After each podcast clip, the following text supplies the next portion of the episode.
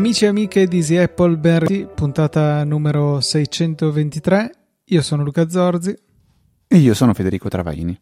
E ci sono diverse persone che hanno reso possibile questa puntata, ma io ho chiuso inavvertitamente la tab di Safari, però non per questo mi dimentico di ringraziare Alessandro T, Davide Tinti, Michele Foscardi, Michele Olivieri, Nicola Gabriele D, Roberto Cosentini, Enrico F, Franco Solerio, Gianluca Trevisani, Nicola Fort e Nuccio per il loro continuo supporto del podcast. Eh, ho aggiunto anche l'ultima carrellata viene da chi ci sopporta con il sistema del value for value del podcasting 2.0 che utilizzando app compatibili quali ad esempio Castamatic del nostro caro amico e collega Franco Solerio vi dà la possibilità di donare diciamo in maniera automatica frazioni di centesimo per ogni minuto che ascoltate oltre alla possibilità di inviare dei boost che sono delle donazioni diciamo spot più consistenti che potete accompagnare con un messaggio. Eh, gli altri invece hanno donato con metodi più tradizionali sfruttando tutto quello che c'è scritto nella pagina supportaci del sito easypodcast.it che vi rimanda a dove potete utilizzare Apple Pay, Satispay, eh, PayPal, la vostra carta di credito per effettuare donazioni singole o ricorrenti che settimana dopo settimana ci tengono incollati a questi microfoni bello il value for value, cioè è bello vedere tante più persone che partecipano e in maniera più po- uso una parola che io amo Luca, ma che mi capita veramente troppo poco spesso di poter dire eh, mi schiarisco la voce perché voglio dirla bene, voglio dire frictionless. L'ho detto bene? Ti piace? Non Beh. era il jingle giusto, ma va bene lo stesso. No, infatti mi aspettavo tipo Windows che crashava qualcosa del genere. E quello non Senti, ce l'ho. Luca. Ho l'errore di macOS che è questo.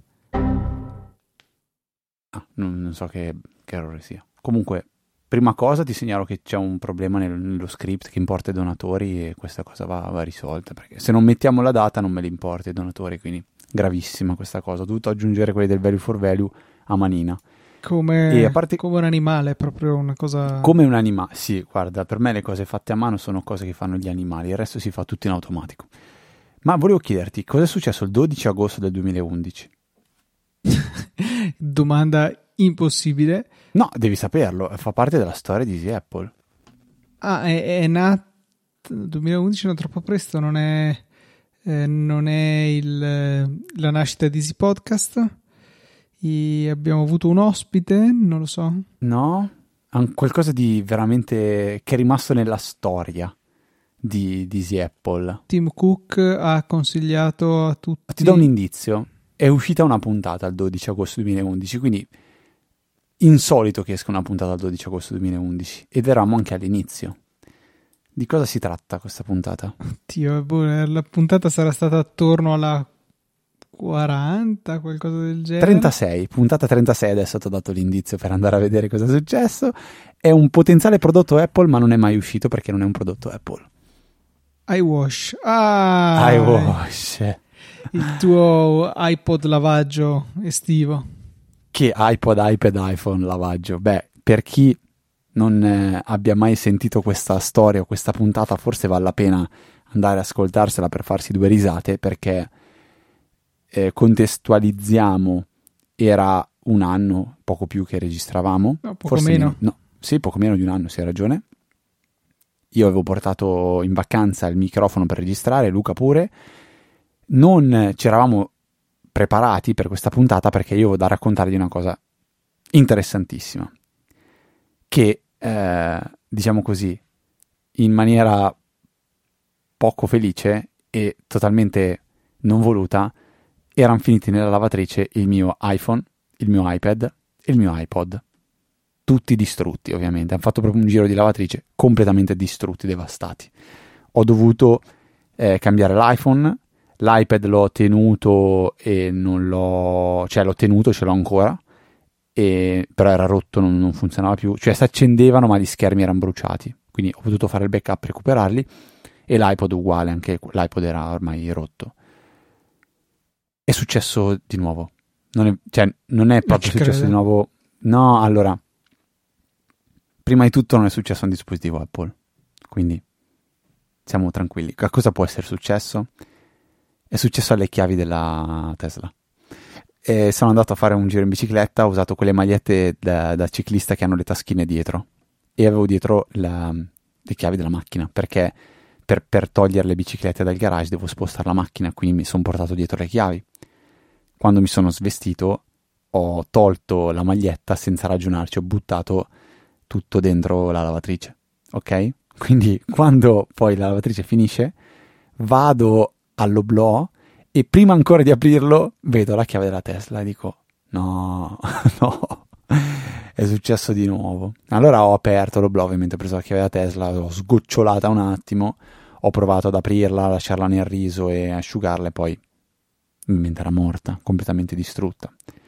E da lì ho scoperto una cosa particolare. Beh, innanzitutto non, non serve la chiave per poter aprire e chiudere la macchina e guidarla. Si può utilizzare il telefono.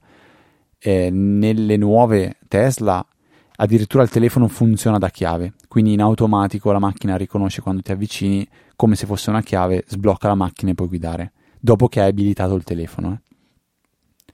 Con la mia, che è un po' più datata, posso manualmente tramite l'app aprire e chiudere la macchina e dare il permesso di guidare, però ogni volta che poi la fermo devo ridargli il permesso di guidare. Fermo non vuol dire fermo allo stop. Ecco, stavo per chiederti perché mi sembrava piuttosto terribile. No, no, fermo nel senso metto il parking, quindi fermo la macchina, metto la P, non posso più guidarla. È quello che succede oggi con i test drive di Tesla, cioè tu arrivi alla macchina, eh, ti, ti, ti, te l'abilitano la guida e ti dicono mi raccomando non metterla in parking fin quando non la riporti qua perché altrimenti non puoi più ripartire a guidare. Quindi fai il tuo test drive e poi riconsegni la macchina e torna, eh, si disabilita la, la, guida. Però fortunatamente avevo una, una seconda chiave di scorta e ehm, ho semplicemente cambiato la pila e funziona. Da qui ho scoperto una cosa che no, non conoscevo, non so quanti altri lo fanno, ma come si fa a farsi sostituire la chiave di una macchina? Io la penso che, cioè ero quasi convinto che dovessi andare in assistenza. Vai in assistenza, vai da un concessionario, vai da un meccanico, da, da un rivenditore, un meccanico no, un rivenditore, e ti, chia- ti danno una chiave nuova. Ecco, invece con la Tesla, eh, molto come se fosse, cioè, solo software, tu dal sito dello store di Tesla ti compri una chiave, loro ti inviano la chiave, sali in macchina e la, la associ alla tua macchina, finito. Che ehm, mi ha un po' sorpreso, diciamo, non, non, non pensavo fosse una cosa così semplice eh, cambiare la chiave di, di una Tesla o, o, sostituirla nel caso in cui la si perdesse. E poi l'altra cosa curiosa che volevo condividere era che ho, il mio primo pensiero è stato l'assicurazione, perché di solito quando succede qualcosa alla macchina, per esempio te la rubano, eh, devi avere le due chiavi, devi avere anche la chiave di scorta. Se non hai chiave di scorta, io so, adesso non so se è una leggenda metropolitana o è vero, è un problema. Perché devi avere le due chiavi. In questo caso ho detto, eh, eh, però una chiave è rotta, però non conta, cioè io ho due chiavi, una non funziona, l'altra sì, però ho fisicamente le due chiavi, non le ho perse e non ho denunciato la scomparsa, non ho fatto robe simili. Ehm, quindi non so se anche tu sapevi di questa, non so se veramente non mi sono informato, non so se è una leggenda metropolitana, ma devi avere le due chiavi di una macchina perché l'assicurazione nel caso te la rubino non ti faccia storia. Veramente non lo sapevo. Mai ma... sentita? Mm, non mi sono mai posto il problema, ecco. Ma speriamo non la rubino. Niente, quindi semplicemente dopo più di dieci anni ho fatto fare un giro in lavatrice a, a un dispositivo elettronico e vabbè, sempre piacevole. Chissà se l'iPhone di oggi in lavatrice si rompe o no. Ti suggerirei di provare perché è piuttosto interessante parlarne in puntata. Dai, va bene, magari per il ritorno dalle vacanze ci farai sapere com'è andata. Va Send bene, from my 3310. Esatto, sì, con WhatsApp per il Nokia. Chissà se si esiste Senti, ancora, dai, eh... tra l'altro, non so, perché c'è cosa c'è, Nokia è ormai Android, quindi... Ma non ne vedo neanche in giro di Nokia, onestamente no. io. Cioè, se mi dici qual è l'ultimo Nokia che ho visto, non saprei dirtelo. Neanche io, assolutamente. Sono arrivati diversi follow up riguardo al problema eh, di cui abbiamo parlato nella scorsa puntata, e cioè la piacevole e con piacevole intendo spiacevole abitudine di macOS di sputacchiare vari file di sistema, di spotlight, di di robe sue sulle chiavette USB poi destinate magari a, a, semplicemente ospitare file video o foto da visualizzare tramite una televisione. Ecco, eh, le televisioni tendenzialmente non sono non gradiscono ecco, questi file, invece macOS gradisce sputacchiarli in giro. Eh, io avevo cominciato a pensare di tirare in ballo il terminale, ma ricordavo che ci doveva essere eh, un'applicazione che eh, consentiva di ehm, andarli a cancellare. E Giordano mi è venuto in aiuto eh, segnalandomi Blue Harvest, che era proprio questa l'applicazione che avevo in mente, che si trova sul Mac App Store. Non è super economica perché costa 15 euro e fa una funzione che apparentemente piuttosto semplice, però, eh, però è sicuramente molto molto efficace e, e più sicuramente più eh, diciamo raffinata rispetto a un, eh, un, sistema di pulizia manuale basato sul terminale e comunque anche più raffinata dell'altro follow up che ci è arrivato eh, da Lorenzo invece che suggerisce uno scriptino che trovate su GitHub eh, realizzato peraltro da un italiano, un veronese oltretutto, quindi un mio compaesano quasi, eh, che... Un bel che, mona. Ti suggerirei di evitare di riferirti così alle persone che incontri e, ma quelle venete, secondo me mi capiscono. Mm, ok, provaci. Ti, suggerisco in particolare di andare a salutare in questo modo un qualche ultras dell'Ellas durante una partita con una squadra amica. Ecco, possibilmente vestendo la, la maglia de, della squadra avversaria potrebbe finire molto bene. E pensavo di farlo indossando la maglietta. Um, del ecco, quello, quello vai, vai veramente sul sicuro. Urlando, urlando, siamo noi, siamo noi, i campioni okay, dell'Italia siamo noi. Altro metodo infallibile. No, scherzi a parte, appunto, ci uh, viene linkato questo script che si chiama .clean.sh che consente proprio di andare a epurare una chiavetta e renderla quindi scevra dei file inutili. Non so perché ho dovuto buttare dentro queste due parole, una probabilmente utilizzata a sproposito, ma tant'è. Quindi vari modi per ottenere una pulizia della chiavetta, anche se sarebbe davvero tanto carino che macOS ci consentisse da qualche parte con un'impostazione magari nelle preferenze del Finder di dire lasciami pulite le le, le, mie chiavette oppure non so qualche altro eh, qualche altra scritta tipo è più facile tenere pulito che pulire o qualcosa del genere e noi sappiamo che si riferisce a questi file nascosti che magari sono molto utili per macOS ma sono molto fastidiosi per dispositivi meno avanzati. Tra l'altro è la stessa applicazione che ha, con, diciamo, ha consigliato Maurizio eh, sempre tramite un follow up che io ero convinto fosse um, quella che avevo in mente la scorsa puntata che dicevo ma forse ne conosco una ma non mi ricordo ma invece no. Quella là non, non, non mi resta in testa quindi va bene. Niente Maurizio poi fa un altro follow up molto semplice cioè eh, riguardo lo script che dicevo settimana scorsa quello che permette di estrarre l'elenco dei file de, dei nomi dei, fi- dei percorsi dei file contenuti all'interno di una cartella delle sue sottocartelle bla bla bla dice lui se prima di lanciare il comando mi sposto dentro la cartella che mi interessa e lancio il, car- il comando direttamente da lì senza specificare il percorso, eh, vengono troncati tutti i, le, diciamo, i, i, i rami superiori del, del, del, file system che contengono la cartella che mi interessa. E um, utile come consiglio assolutamente, poi nel mio caso era comunque forzato, era necessaria la, la, la, diciamo una procedura per andare a pulire ulteriormente questi file perché eh, diciamo non erano proprio comprensibili. Allora ho dovuto fare un po' di traduzioni.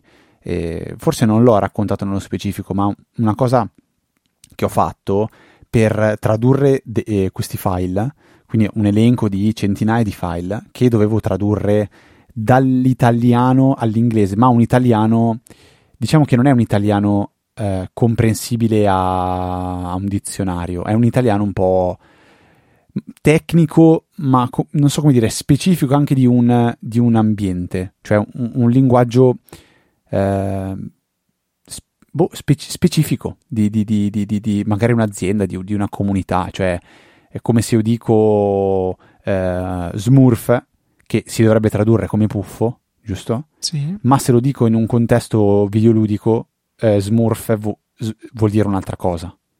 Forse te ne avevo già anche parlato, te ne avevo raccontato questa cosa. Mi sa che c'è addirittura, mi, mi spiegavi il concetto di smurfare, o forse c'è addirittura Esatto. in qualche puntata. Esatto, cioè se io chiedo di tradurre smurfare, Questa l'abbiamo smurfata, puntata numero Esatto, que- 449, non mi ricordo questa l'abbiamo smurfata. Sì. Poi smurfata è una, è una- una traduzione proprio, ita- cioè pronunciata anche italiana. Giusto così come breve ripassino, eh, lo smurf è considerato un giocatore di alto livello che crea un account nuovo e quindi gioca con giocatori di livello molto più basso nonostante lui sia di categoria alta. È un po' come se Balotelli si mette i baffi e la parrucca bionda e va a giocare nel calcio dilettantistico. Ok? Una cosa del genere. In quel caso lì si dice che Balotelli sta smurfando, detto proprio in italiano. Quindi smurfare poi diventa un gergo per dire fare una cosa in una maniera talmente bene, cioè farla talmente bene che sembri uno di categoria più alta che si maschera eh, per, per sembrare uno invece di livello basso. Questo è il concetto di smorfare. Però quello che volevo dire era proprio, cioè questa parola qua, se io chiedo di tradurla a Google Translate, sì, probabilmente riesce a capire il gergo perché parliamo di qualcosa di, diciamo, ehm, ben noto nella- in una comunità grande e online che è gaming. Ma se parliamo, per esempio, non so, magari un linguaggio aziendale, quindi non so, eh, faccio proprio un esempio concreto nella mia parola, eh, accoppiata, cioè accoppiata a, cosa, come, con chi, cioè che cosa vuol dire, ecco, per, una traduzione di un certo tipo. Ecco, per fare questa, questa procedura io l'ho fatto tramite, ehm, tramite Excel, quindi partendo dalla colonna A in cui metto tutte le mie stringhe originali, poi nella colonna B praticamente chiedo, faccio, uso la funzione che si chiama tro- eh, sostituisci, che vuole, tu gli dai una, ehm, un- una stringa di, di- di testo da sostituire con un'altra, punto, e non fa nient'altro.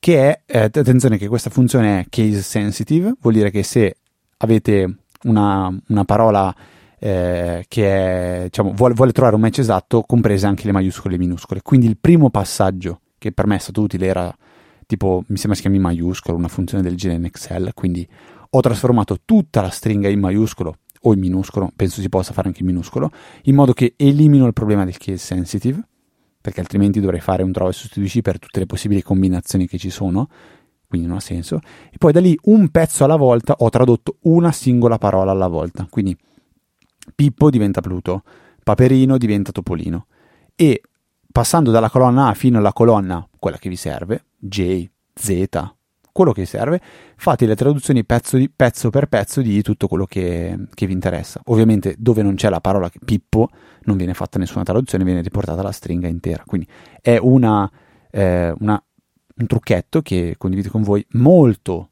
molto semplice, eh, ma efficace, perché alla fine non, non serve, non serve programmare, non servono software, non serve eh, chissà cosa, basta veramente scrivere con la tastiera sostituisci questo con questo. Quindi un consiglio che mm, mi sento di, di condividere con voi. Ma la scorsa puntata invece ci hai lasciato un po' con un- una cosa in sospeso, cioè il tuo famoso passaporto, cioè puoi esportare, puoi, espor- puoi- puoi essere esportato adesso o non ancora? Non ancora, però ho completato il pagamento dei vari balzelli che mi sono richiesti e vabbè, ho- sono andato in posta, ho pagato il bollettino che appunto è stato molto piacevole. Tra l'altro, porca miseria, ho racconto tutta la storia. Ho- avevo uno di quegli uffici postali in cui si poteva ehm, prenotare il proprio posto tramite l'applicazione. E quindi lo faccio quando sto ancora arrivando al ehm, come si chiama all'ufficio postale. Tuttavia eh, poi mi sono anche fermato a prelevare per l'altro discorso che mi serviva anche la marca da bollo e fermarmi a prelevare ha fatto sì che fossi entrato nell'ufficio postale nell'istante in cui hanno chiamato il numero eh, di riserva perché io non mi sono presentato e quindi vabbè ho rifatto la coda lo stesso pazienza colpa mia. E mh, ho fatto bene a, a farlo a fare il pagamento direttamente in posta perché eh, mi fa notare Andrea sulla EasyChat che ci vuole un particolare bollettino premarcato e quindi niente ci voleva quello. Quindi ok viva l'efficienza Poi sono andato in un'altra eh, edicola per eh, un altro tabaccaio per pagare la marca da bollo e poi ci ho provato lo stesso. Dice questa si può pagare con la carta o solo contanti? Io ce li avevo in tasca i contanti a quel punto lì e ha detto beh guarda preferirei i contanti ma se, se, vuoi anche con la carta non c'è nessun problema e visto che è stata una persona gentile e corretta e avevo già preso i contanti apposta per lui, glieli ho dati, quindi sono felice che si sia goduto i 50 centesimi in più che, che gli ho dato. E, e peraltro il signore in questione si è guadagnato che ogni qualvolta avrò bisogno di un servizio del genere andrò da lui, quindi, eh, mentre invece l'altra edicolante si è guadagnata che non andrò mai più da lei. Quindi vabbè, piccole cose eh, e niente. Beh, piccole cose che però bisogna tenere ah, no, in infatti, considerazione, infatti. perché cioè, è quella è quel ragionamento, quel, quel quid in più che può fare la differenza. Cioè, due ristoranti in cui mangi bene la pizza, uno dove il cameriere è simpatico e l'altro dove il cameriere neanche ti saluta. Madonna, Costa eh. uguale la pizza, è buona uguale, però vai dove il cameriere è simpatico. Ma se, non serve neanche che sia simpatico, basta che sia un essere umano pa- appena passabile, perché certe volte basta quello. E... No, vabbè, dai, nel senso, cioè, però facciamo così, cioè magari sei disposto anche a pagare un pelo di più la pizza o mangiarla che è leggermente meno buona dell'altra, ma in un posto in cui ti trovi bene. Cioè ci sono questi fattori qua che sono umani che, che possono fare la differenza. Cioè, sono perfettamente per d'accordo. Cioè, per me contano come magari uno ascolta Easy Apple o non ascolta Easy Apple perché magari sì, a volte diciamo gli stessi concetti li ripetiamo, eh, non siamo, boh, avremo mille difetti, però magari c'è quel, quel, quel qualcosa che eh, rende lo show più appetibile di, di qualcos'altro. Cioè, o viceversa, qualcuno che ci ascolterebbe molto volentieri, ma poi ti sente che sbagli tutti gli accenti e decide esatto, di, di, cambiare esatto. podcast. Esatto, adesso posso iniziare a parlare come, visto che non mi ascolta più, parlo come un L'accento universale, Fede, me l'ero dimenticato che era il tuo accento universale per, per fare le imitazioni. Oh, ma che stai di? Questo mica è universale. Cavoli, hai studiato? Hai studiato? Questo è quello di Roma. Questo, se, se vuoi ti parlo... Dai, ti manca, ti manca un pochettino e raggiungi Brignano nella sua scenetta E- in cui fa tutti gli accenti. che hanno messo i Cesaroni su Netflix, quindi mi posso vedere tutti. No, questo è diventato marchigiano. Stavo diventando marchigiano adesso. Però marchigiani dicono sci invece di sì. Sci, sci. Poi eh, mi fa impazzire, visto che, vabbè, io sono nella seconda città, è una città delle Marche, praticamente. I bambini. Come si chiamano i bambini? In marchigiano, questo dialetto qua, diciamo sud delle Marche. Lo sapevo. Li frichi. Li frichi. No, Frichi. me l'avevi detto, Friki. l'avevi detto, ma... che a me quando mi chiamavano lifrichi mi, mi faceva sentire, mi sembra quasi dispregiativo come termine, cioè lu- lifrichi, mi, mi, mi- quasi mi dava fastidio quando ero piccolo e mi chiamavano lifrichi.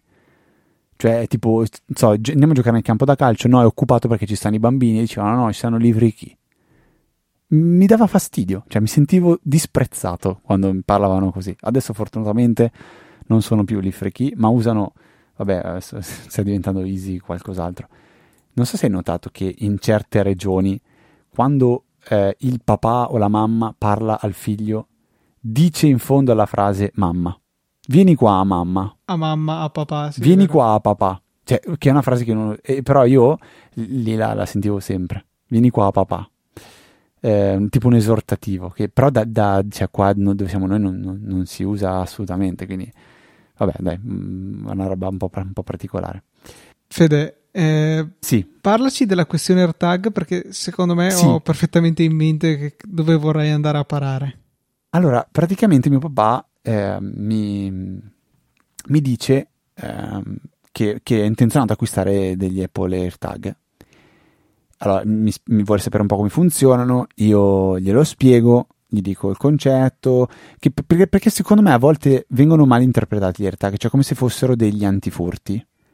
Ma non sono degli antifurti, servono a te se hai perso qualcosa a ritrovarlo, ma non ti aiutano se te lo rubano. Infatti, cioè, possono servire se te lo rubano, ma eh, fino a un certo punto, fino a un certo punto. Perché poi suonano, perché poi ti notificano che qualcuno ti sta seguendo, perché ci sono mille motivi per cui questo dispositivo non, non serve da antifurto.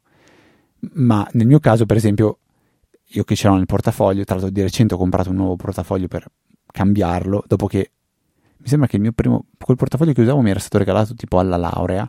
Adesso l'ho cambiato, ho preso uno di marca Nomad, però ne parlerò magari più avanti, che ha integrato il porta AirTag ed è un, un portacarte alla fine. Mi serve perché a volte non mi ricordo dove l'ho lasciato. Quindi con la, l'iPhone al volo trovo dov'è. L'ultima volta che non lo trovavo, il buon Diego me l'aveva nascosto dietro un mobile, quindi l'ho ritrovato in fretta.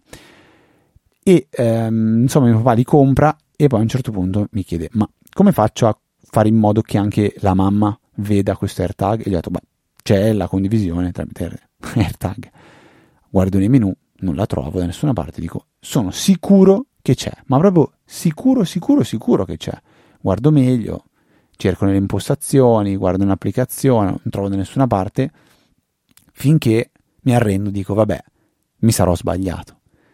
Cerco su Google AirTag eh, sharing, family sharing, qualcosa del genere, e trovo che effettivamente c'è in iOS 17. Dico, ma porca miseria, allora perché non lo trovo? Provo a seguire le impostazioni, dico, no, niente, boh, non c'è, starò sbagliando qualcosa. Poi mi sovviene quel piccolo pensiero.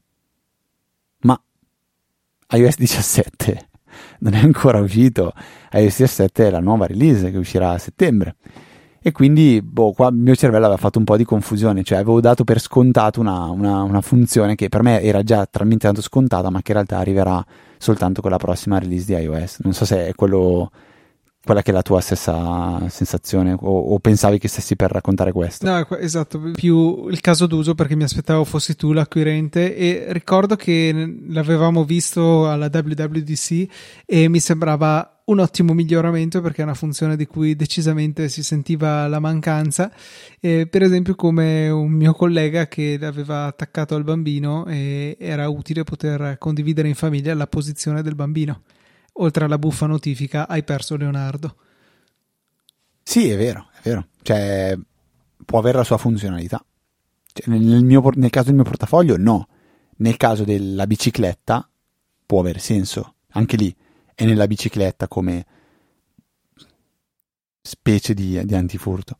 Avevano raccontato mesi fa, mesi e mesi fa, la storia di, di quella persona che aveva perso il, il monopattino e e poi forse in qualche modo era riuscito a ritrovarlo, ma perché ne aveva nascosti due di AirTag dentro, sì, dentro esatto. Mm, diciamo che poi molto... è sempre una situazione un po' ostica in cui cioè, provi a farti giustizia da solo, a, ric- a, riprenderti quello che è tuo, non sai mai chi ti trovi dall'altra parte, viceversa non so se le forze dell'ordine possono fare qualcosa anche se tu tra virgolette gli dimostri che il tuo AirTag è a casa di qualcun altro, non so eh, che estremi ci siano per intervenire, magari qualcuno tra i nostri ascoltatori che è nelle forze dell'ordine potrebbe farci avere un simpatico follow up a riguardo che credo sia piuttosto interessante interessante. Se è mai successa qualcosa di, di simile, bah, può, può, essere, può essere curiosa come cosa. Sì, sì, assolutamente.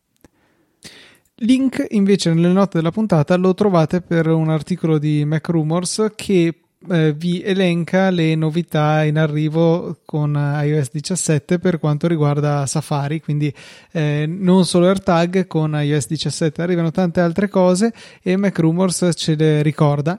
In primis i profili che credo siano piuttosto interessanti esattamente per la, la, funzionalità che viene mostrata negli screenshot di Mac Rumors, cioè nel mio caso potrebbe essere separare il mondo lavorativo da quello personale, non tanto perché io abbia un qualche interesse a tenere separate le cronologie oppure le eh, come si chiamano le, le estensioni perché quello mi cambierebbe davvero poco ma per poter tenere lo stesso sito loggato con due account diversi, magari quello lavorativo e quello personale, eh, senza dover, eh, non so, magari usare uno in modalità privata, ma poi viene, eh, viene, tolto tutto, oppure devo usare un browser diverso su iOS, insomma, non è super comodo. E invece con i profili di, eh, di Safari che arrivano appunto con iOS 17 sarà tutt'altra cosa. Abbiamo poi la possibilità di bloccare con eh, una password o col Face ID eh, la, la, navigazione privata di Safari.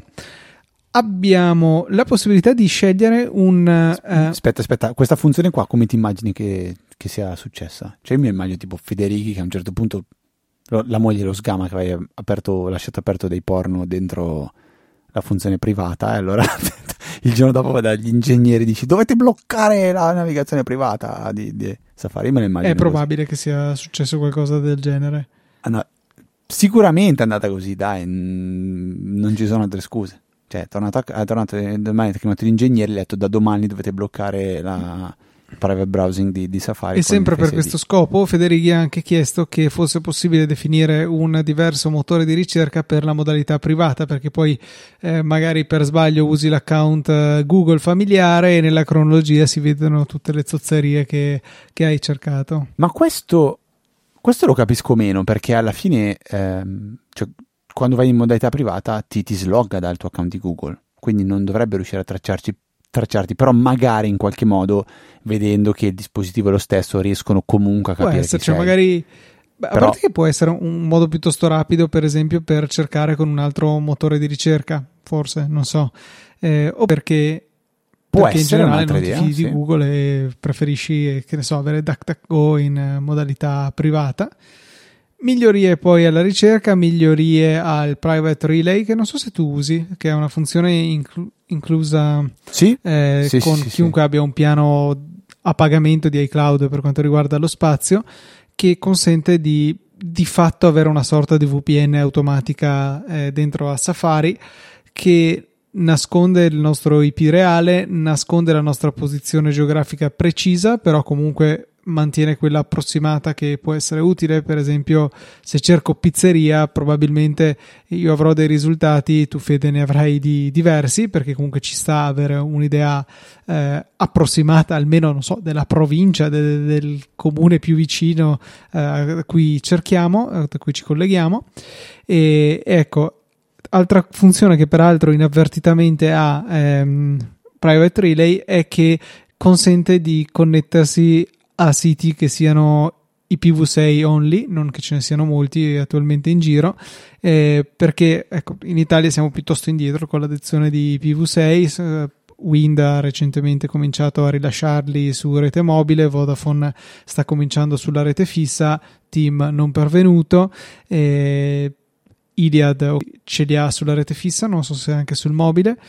Insomma, diciamo che non è sicuramente qualcosa di particolarmente diffuso, eh, però ci dicono che dovrebbe essere il futuro di internet, quindi bene che tramite questa sorta di VPN costituita dai cloud private relay ci viene data la possibilità di ehm, avere un indirizzo IPv6, eh, anche questo comunque eh, con una posizione geografica approssimativa e tutto il balletto che fa Apple per garantire che nessuno sappia chi tu sei veramente perché la nostra connessione fa due passaggi.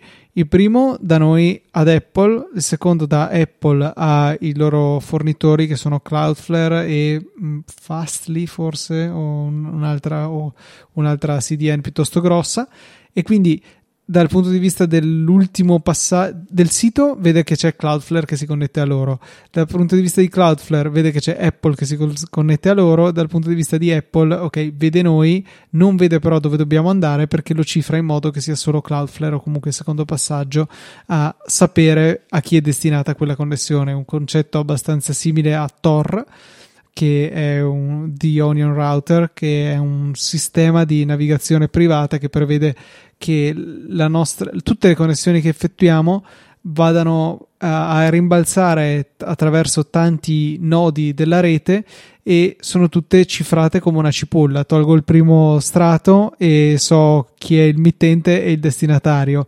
Eh, mando il pacchetto al destinatario che toglie un altro strato che solo lui può decifrare e vede un altro destinatario. Avanti, avanti, avanti finché dopo un certo numero di strati si arriva a far arrivare il pacchetto alla destinazione finale. Dopodiché tutto viene eseguito al contrario per tornare al client che ha effettuato la richiesta. Ecco, eh, Apple si è limitata a due strati, però il concetto è abbastanza simile e certamente eh, va a tutelare la, la, nostra privacy, oltre appunto a darci un indirizzo IPv6, cosa che potete verificare se andate tipo su come ipv6test.net, qualcosa del genere, uno dei vari eh, ipv6-test.com, ecco il sito e potete vedere quale eh, IPv6 vi ha assegnato Apple e tramite quale ehm, diciamo provider uscite su internet. Eh, interessante la possibilità di ascoltare una pagina, quindi Safari ce la leggerà in automatico e altra cosa mh, mm, piuttosto promettente è la possibilità di condividere finalmente password e anche passkeys che siano salvate nel portachiavi di sistema anche con altri utenti, che siano essi in famiglia oppure no. Rimane, diciamo, sempre però un servizio più limitato rispetto a OnePassword o altri password manager, in primis perché è multipiattaforma, però solo nell'ambito dei dispositivi Apple e questo c'era da, certamente da aspettarselo. Tuttavia c'è anche il fatto che non c'è una vera applicazione password tramite la quale puoi andare a consultare i vari dati, modificarli se necessario, eccetera, eccetera.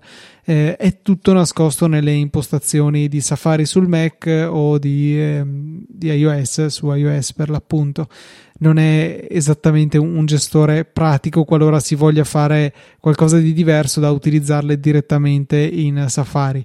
Per carità, poi ci si possono fare degli shortcuts che ci riportano rapidamente in quella sezione delle impostazioni, però diciamo non è un qualcosa che può arrivare a impensierire OnePassword, però al contempo comincia a diventare qualcosa che va bene per una bella bella fetta di utenza che che appunto potrà finalmente cominciare ad avere un'igiene un po' più adeguata per le proprie password.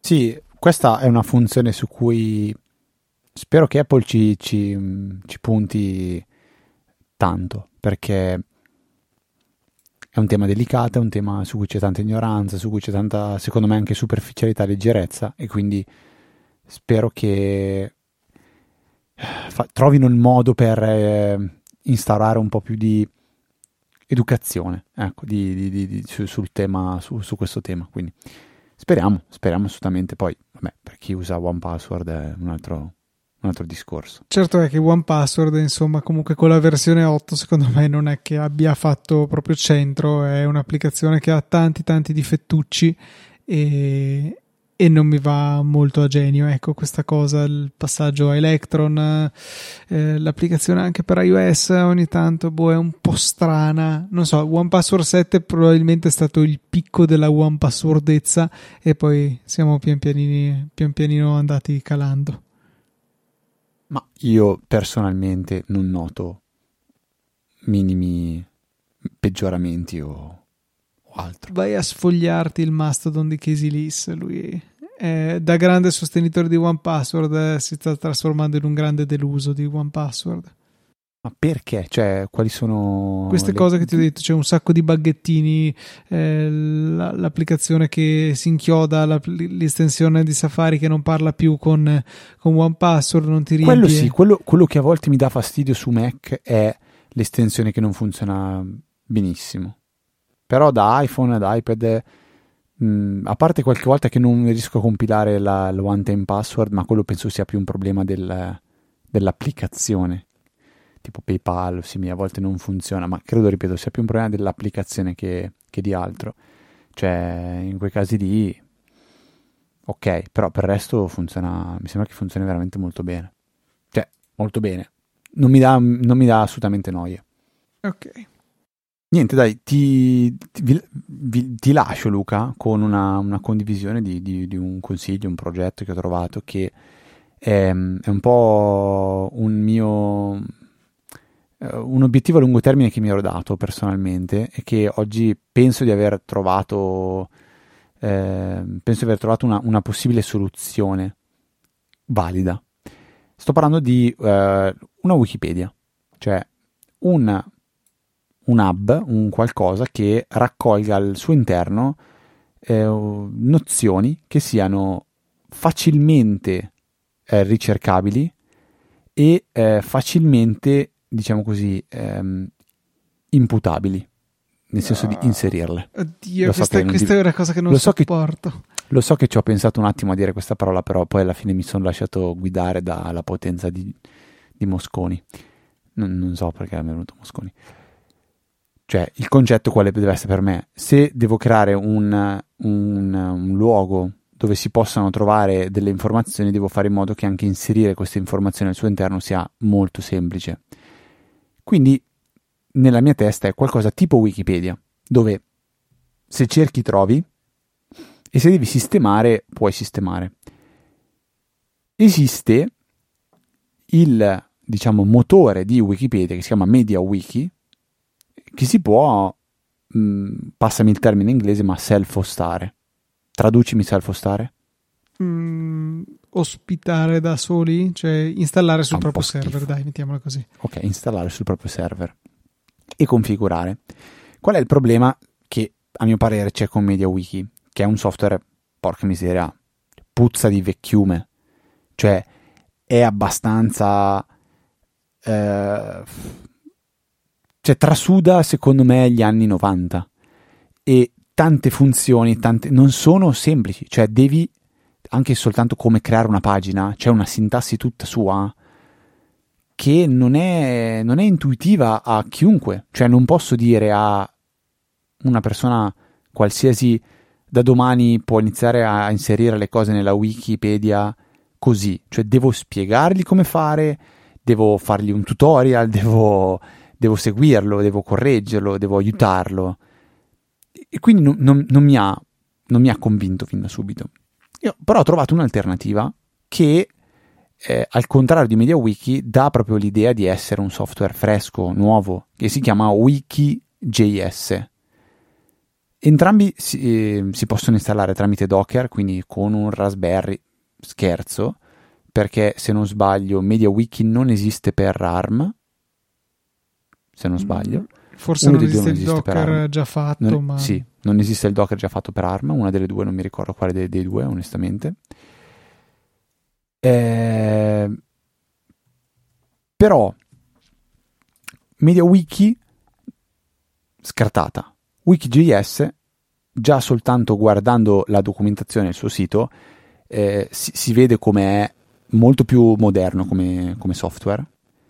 A livello di, diciamo così, dietro le quinte, non uso la parola back-end, ma dico dietro le quinte, quindi pannello di amministrazione, creare una pagina è semplice.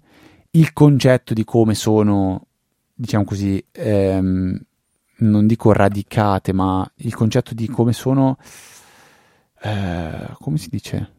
mm, collegate le pagine, non collegate, quando si crea una, un sistema di cartelle sotto cartelle, come si può chiamare? Annidate, organizzate. Annidate, ecco, non mi viene la parola. Il sistema di annidamento delle cartelle è, secondo me, molto semplice da capire, molto intuitivo e ehm, anche la parte di amministrazione, tutti i vari permessi che si possono dare a gruppi utenti, cioè è ben documentata ed è semplice da utilizzare, semplice da installare. È un progetto che ho apprezzato parecchio, sto usando da diverse settimane e trovo veramente molto valido. Quali, impli- quali applicazioni può avere? Ma ovviamente quella aziendale può essere la più, la più concreta, quindi all'interno dell'azienda eh, poter creare un, un, un, archivio di tutto il know-how aziendale, eh, facile da trovare e, mm, e facile da mantenere. La parte critica da, secondo me, eh, seguire è quella del eh, preservare i dati, cioè io non sono tecnico, però mi sembra di aver capito che per come funziona Wiki.js, qualsiasi cosa carichi lui la va a salvare nel suo database, che se non vorrei dire una stupidata, Luca è bo- Postgres. Può essere? È, una parola, è, no, è Postgres. Quindi anche una, una banale immagine che voi andate a caricare su Wiki.js non la ritroverete dentro una cartella immagini, perché questa cartella verrà salvata dentro il database di Postgres, quindi verrà convertita in una stringa nel database. Quindi dove voglio arrivare? Che eh, nel momento in cui vado a portare delle informazioni delicate dentro un progetto simile, devo garantirmi di poterle tirare fuori quando voglio. Quindi se ho un database che però non ho la possibilità di interpretare nella maniera corretta, sono fregato. Si parla da tantissimo tempo della versione 3.0 di questa Wiki.js, dove dovrebbero arrivare un sacco di funzioni interessantissime, ma nella community ormai c'è questo pensiero dove non arriverà mai, nella serie che continuano a tirare a lungo, tirare a lungo, chissà quando arriverà. E una delle funzioni, per esempio, che è stata preannunciata nella versione 3.0 è quella di poter esportare tramite PDF ehm, le pagine. Quindi esportare le pagine in PDF come backup significa garantirti quasi al 100% che tutte le pagine che sono dentro la Wikipedia si potranno leggere, penso per sempre, perché immagino che PDF è uno di quei formati che penso non, non, non scomparirà mai. Quindi io vi, vi lascio con questa mm, nota di, di, di, diciamo, di curiosità eh, che non deve essere solo, secondo me, pensata nell'ambito aziendale perché può avere senso per tante altre cose. Cioè, eh, io personalmente, per me, ho tutta una serie di ehm, documenti che scrivo quando imparo a fare cose, eh, banalmente quando imparo a utilizzare dei comandi da terminale o delle procedure con Mac che poi non voglio dimenticarmi, vado a segnarmele ogni volta in posti diversi. Tendenzialmente tendo a preferire Simple Note, che è un, un archivio di, di, file di solo testo in Markdown, che ha i suoi vantaggi e i suoi, i suoi difetti. Però eh, se dovessi pensare di creare questa, eh, questa, questa, mm, questo archivio di, di, conoscenza e magari condividerla anche con una comunità, ecco, a questo punto lo si può fare comodamente installandolo sul proprio server di casa, sul proprio Raspberry, sul proprio Synology e poi dando l'accesso, per esempio, non so, se dovessi farlo io con Luca, eh, in modo che ogni qualvolta si impara qualcosa lo si può condividere dentro questa, questa Wikipedia può avere, secondo me, delle applicazioni molto interessanti, magari a livello scolastico, ad esempio. Cioè, io trovo, trovo questo progetto veramente interessante da seguire da vicino. E come tutte le cose che troviamo e che ci incuriosiscono e ci attraggono, le condividiamo qua con tutti voi. Bravi ascoltatori che ogni venerdì ci ascoltate, o anche ogni sabato, anche ogni domenica, anche ogni lunedì, forse martedì, mercoledì, anche giovedì, dipende. E trovate il link in note della puntata per approfondire il tutto se non sapete ancora cosa è Docker, mi spiace, ma vi state perdendo qualcosa di molto bello. E con questo direi che è tutto per questa puntata. Eh, magari annuncio di servizio. Cominciano tre settimane un po' particolari. Eh, ci saranno delle puntate, almeno una puntata, realisticamente due puntate. Può essere che ci siano tre puntate. Quindi eh, non abbiatene contro di noi, con noi, non vogliatecene qualora dovessimo saltare una o due puntate in questo agosto. Eh, Easy Apple non va mai veramente in ferie ferie, però ecco, può essere che salterà qualche cosa nelle prossime tre settimane, ma non facciamo promesse né in un verso né nell'altro. Sì, dai, andiamo un po' in vacanza anche noi, ci prendiamo un po' di riposo, però non vogliamo neanche rompere troppo la statistica no, che infatti. vede che ogni venerdì esce la puntata di Easy Apple, quindi ci impegneremo per fare uscire quello che riusciamo a far uscire. Tanto io continuo a sentire tutta la puntata dei disturbi, non so, spero che non si sentano anche durante la registrazione perché ho lontano qualsiasi dispositivo, però ogni tanto sento dei... non so se li senti anche tu. Io sento che come che vada via l'audio anche quando parlo io, che mi sembra molto strano. C'è qualcosa che non, non, non qualquadra quadra che non cosa eh, ho portato al lavoro la mia scheda audio che mi serviva per fare una prova. Spero che i germi di Windows non abbiano infettato la, la mia scheda audio che nei precedenti dieci anni aveva visto solamente macOS. Speriamo di no altrimenti siamo io, io ho riavviato il computer come da tuo consiglio il Mac l'ho riavviato perché mi avevi detto che intanto c'era qualche problemino e allora io ho riavviato tutto Spero non abbia più avuto problemi. Facciamo così, ricordiamo a tutti che possiamo supportare questo progetto chiamato Easy Apple, che va ormai in onda da più di 12 anni, tramite delle donazioni. Lo potete fare con Satispay comodamente, nelle note della puntata trovate un link, si apre Satispay, decidete quanto donare e noi nella puntata successiva vi ringrazieremo. Potete oppure eh, utilizzare altri supporti eh, che trovate sul sito easypodcast.it nella sezione supportaci. Ci sono app, um, Apple Pay tramite Stripe oppure PayPal e con PayPal potete fare anche delle donazioni ricorrenti quindi la, l'abilitate e poi vi dimenticate completamente di dover fare la donazione ogni mese o ogni tre mesi se avete piacere di supportarci ugualmente ma non eh, economicamente lo si può fare con una recensione quindi scrivete una recensione su Apple Podcast, mettete le stelline che volete, aggiungete qualche parola, a noi arriva in automatico una mail con la vostra recensione e possiamo poi leggerla nella puntata successiva.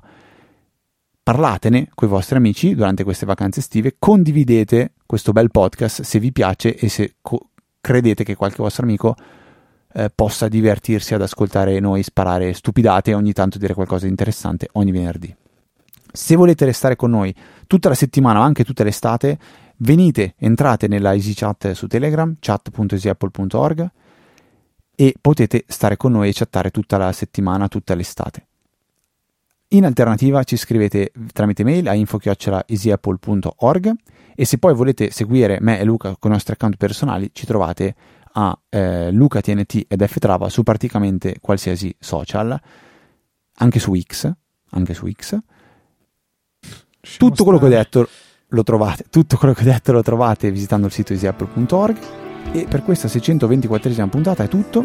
Un saluto da Federico, un saluto da Luca e vi auguriamo una felice estate dicendovi che torneremo sicuramente settimana prossima di venerdì alle ore 17 con una puntata speciale di Easy Apple, il podcast che prima non c'era.